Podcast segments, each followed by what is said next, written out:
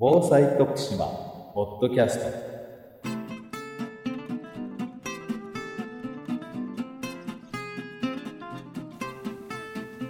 徳島県がお届けする防災徳島ポッドキャスト。今週も防災に関するさまざまな話題についてゲストをお迎えしてお話を伺います。今日は静岡県地震防災センター地震防災アドバイザーの小沢邦夫さんにお越しいただいています。小沢さんよろしくお願いします。よろしくお願いします。現在日本国内で最も対策が急がれる地震といえば首都直下型それから東海地震ですね。これらと並んで東南海南海地震が挙げられると思います、はい、東南海南海地震につきましてはいろいろな被害予測というものが出ていますけれどもこれまで私たちが経験してきた阪神大震災などの地震と比べてですねどういうところが違うと考えられているんでしょうか？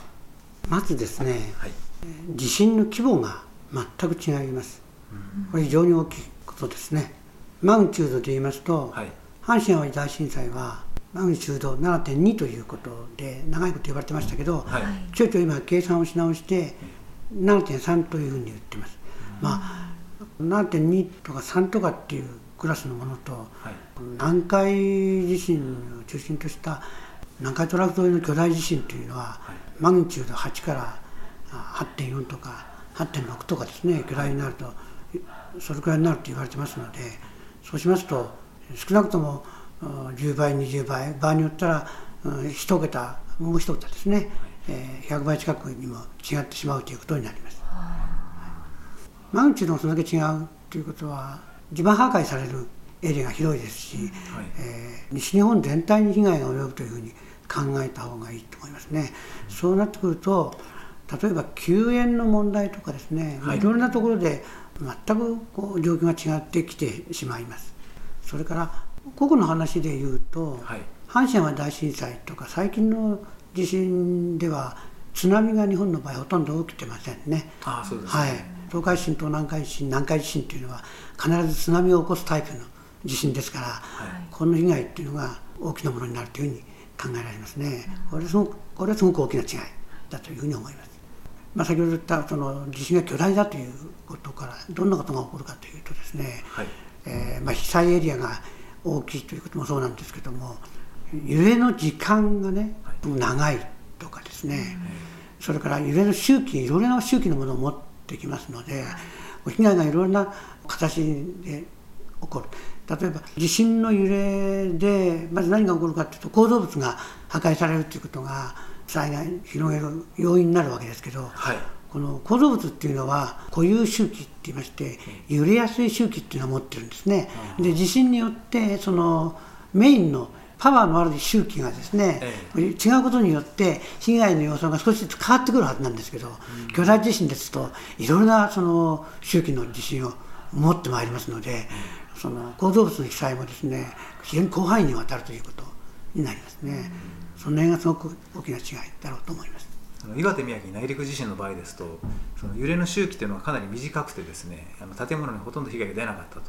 いうふうに伺ってますけれども逆に南海地震とか東南海地震の場合は揺れが長いというふうな予測がされていますよね。キラパルスっていうのをね、はい、あの周期でいうと1秒とか2秒とかっていうその辺のところにあるんですけど、はいまあ、日本の建物っていうのはこれまで0.5秒とかっていうその周期を持ってくると人がすごく激しく揺れてるっていう感じるし建物もそういうもので被害が大きくなるだろうって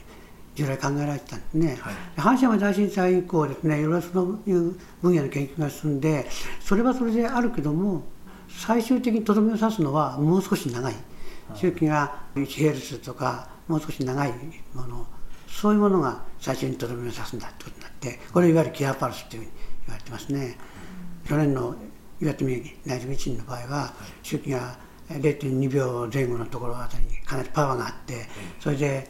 マグニチュード7クラスの話になったんですけど実際の被害は建物倒壊件数でいうとさほど多くなかったねありますね。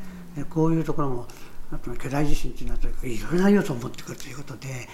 全く違う経済示すだろうと思います。はい。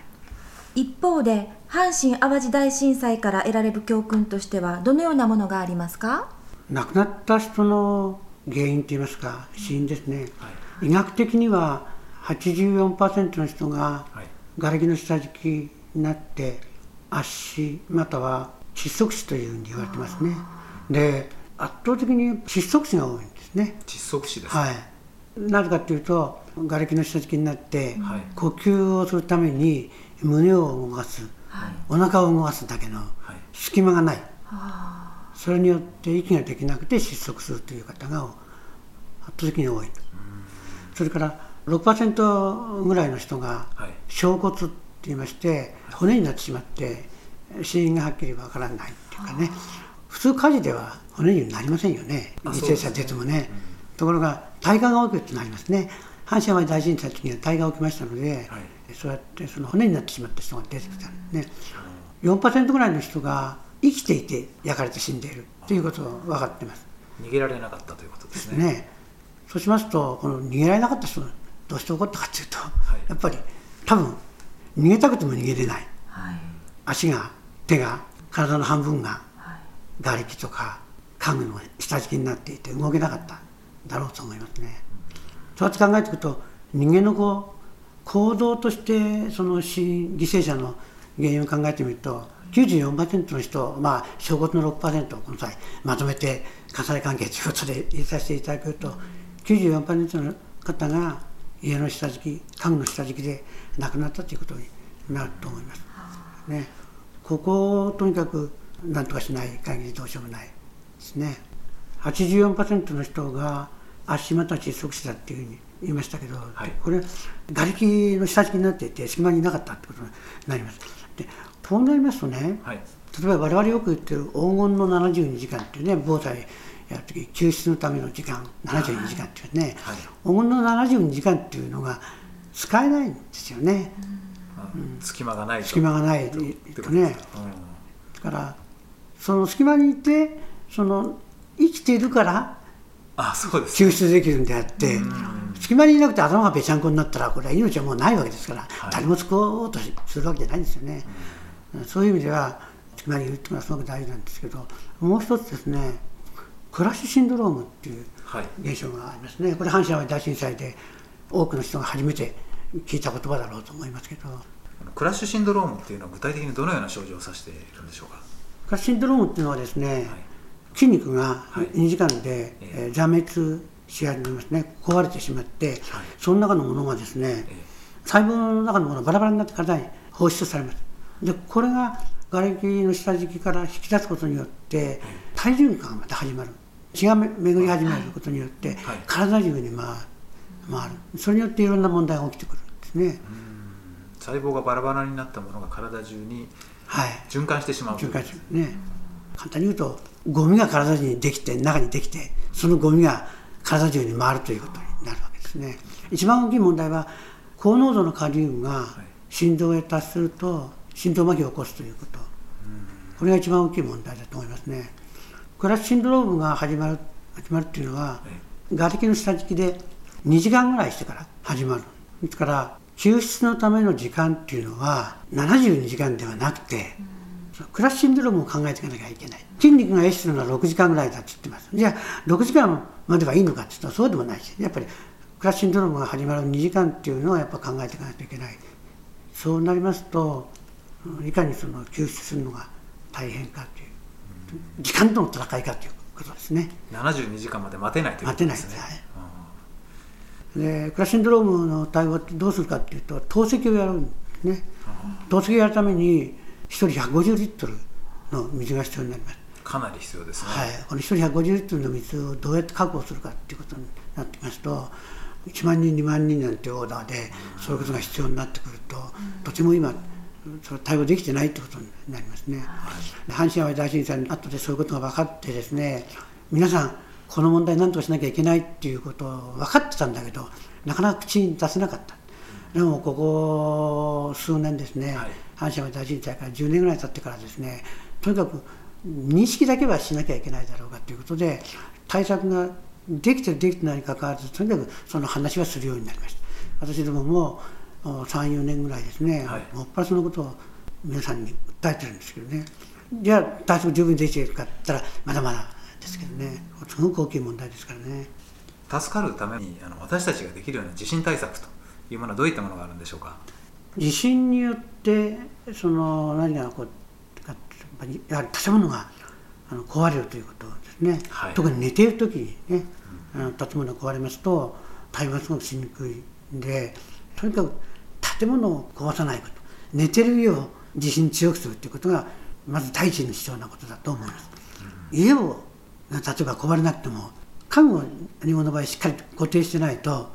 寝てるところで枕元に大きな家具があって頭の上に落ちてきたらどうしようもありませんし体のどっかがそれで押さえられてしまったらどうしようもありませんから家具をしっかり固定すること。まずとにかく家を地震に強くする。家具を固定する。このことが本当に必要だということです。でこれはですねもうずっと言われてきてる。少なくとも阪神・淡路大震災後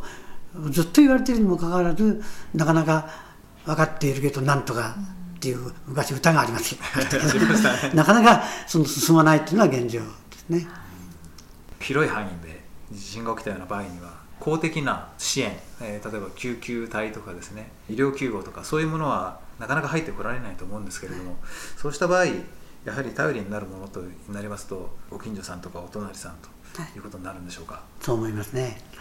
阪神・淡路大震災の時に今6440人っていう犠牲者が出たということになってますけど、はい、そのうち1000人ぐらいは避難生活の中で亡くなっています。地震の直後に亡くなっている方は5500人ぐらいですね、はい、この方の94%の人っていうのは結局瓦礫の下敷き家具の下敷きになってたわけですから、はい、でそこのそういう犠牲者があるってことはその何倍もの人がそういう状態から救われていたというふうに私どもは思っています。でその2万人3万人の人が救われてるはずなんですけど、はい、その方々にいろんな先生方が調査をして、えー、の統計を取ってますね、まあ、いろんな数字があるんですけど、はい、まあ、私どもがいつも使っている数字でいうと例えば警察消防自衛隊の公的な救助隊に救われたって形は2.4%しかいなかった。そんなに少ないんですか？データもありますね。はい。で60%以上の人が近所の人に救われましたって言っています阪神・淡路大震災以降ですね、はい、日本はいろんな形で地震対策進めました。救助隊の要請もですね最近すごく進んでますね。4年前の新潟県中越地震の時ですねこの時に妙見という崖のところで、はい、地震と同時に崖崩れがあってそこへ自動車に差し掛かったお母さんが男の子と女の子をあの乗せてて崖崩れに巻き込まれます。でこの時あの男の子が4日後に助けられるんですけど、はい、その時に助けたのは東京消防庁のハイパーレスキュー隊ですね、あの時代だとおそらく東京消防庁ぐらいしかそのパワーなかっただろうと思ってね、で今国は一生懸命それやってますので、はい、徳島県さんもそれができる隊を何隊も持ってるはずです。日本全体で消防だけでも言っても4000隊以上もうそういう隊を持ってますね。国がそんだけやってくれてる県がやってくれてる市がやってくれるだから大丈夫だっていうふうに安心できるかっていうと親の救助隊がいろんな現場へこう行くのは何時間もかかりますね、はい、現場の数が多ければその日には行けない次の日になるかもしれない、うん、そういう状態の中で2時間でクラッシュシンドロームが始まるっていうことを考えてみるとやっぱりそこで頼りになるのはすぐ身近にいる人々だと思います。ね、それはやっぱり、まあ、家族もそうですけど、はい、お隣さんご近所さんっていうことになろうと思いますね。そこでいわゆる自主防災組織というものがいかに重要かということになってくるわけです。はい、小沢先生はナマズ博士としてボランティア活動もなさっているそうですね。取り組んでおられる稲村の日プロジェクトについて教えていただけますか？ナマズ博士っていうのは、はい、日本では昔から地震はナマズが起こすって言われて、地震のことは何ともナマズに行けなんていう状態があるくらいですから、まあ、そこから子供さんとお話をするときに、ナマズ博士と言って称して 始めたんですけどね、はい、あの稲村の日プロジェクトというのは有名な稲村の日の話をですね人形劇に仕立ててそれを仲間と演じながら津波の防災津波防災にかかわらず地震防災全体の話をですね、はい、子どもたちとするという形でやってます。静岡県内だけじゃなくて、はい、呼ばれれば全国に人形劇持って演じに行ったりしてます。はいあそうですか。ぜひ徳島にも来ていただきたいですね、稲村の日の簡単なあらすじをですねご紹介いただけないでしょうか。稲村の日というのはですねモデルが実は2つあるんですね。一つはですね、これ皆さんよく言うことで庄屋さんが出てくるんですけど、はい、地震の後ですね、えー、津波が起こるということを悟った庄屋さんが村人たちを救いにどうするか。そのためにですね高台から海を見てると海がずっと引く。地震の後ね海がずっと引く、はい、それが津波の前兆だと気づいた庄屋さんは、高台の上から村人たちを高台の上に上げようとするんですね、はい、でその時にもうとても声をからしても声が届くわけはないし、うん、下へ降りていって皆さんに知らせるだけの時間もない、うん、それでどうしたかというと、はい、刈り取ったばかりの稲村に火をつけて火事だと思わせて村人全員高台の上に上げるんですね。でこの話のもとになったのは1854年の安政の南海地震の時の和歌山県広村にあった話なんです。でその時は庄屋さんじゃなくて、ええ、とにかく豪農豪商といいますかね、はい、えっ、とね千葉県の銚子でお醤油を屋をやっている当主ですね。浜口五両っていう方ですね、はい、千葉とその和歌山と半年ずつこう生活してるような、和歌山のねその広村の周りっていうのは日本の醤油産業の発祥の地といいましてねあそこからその江戸に向かって醤油産業が広がるんですね。日本の醤油メーカーの何社かっていうのは、はい、大元はその発祥が和歌山の広村の近くなんですよ。はい、でそこの中の一人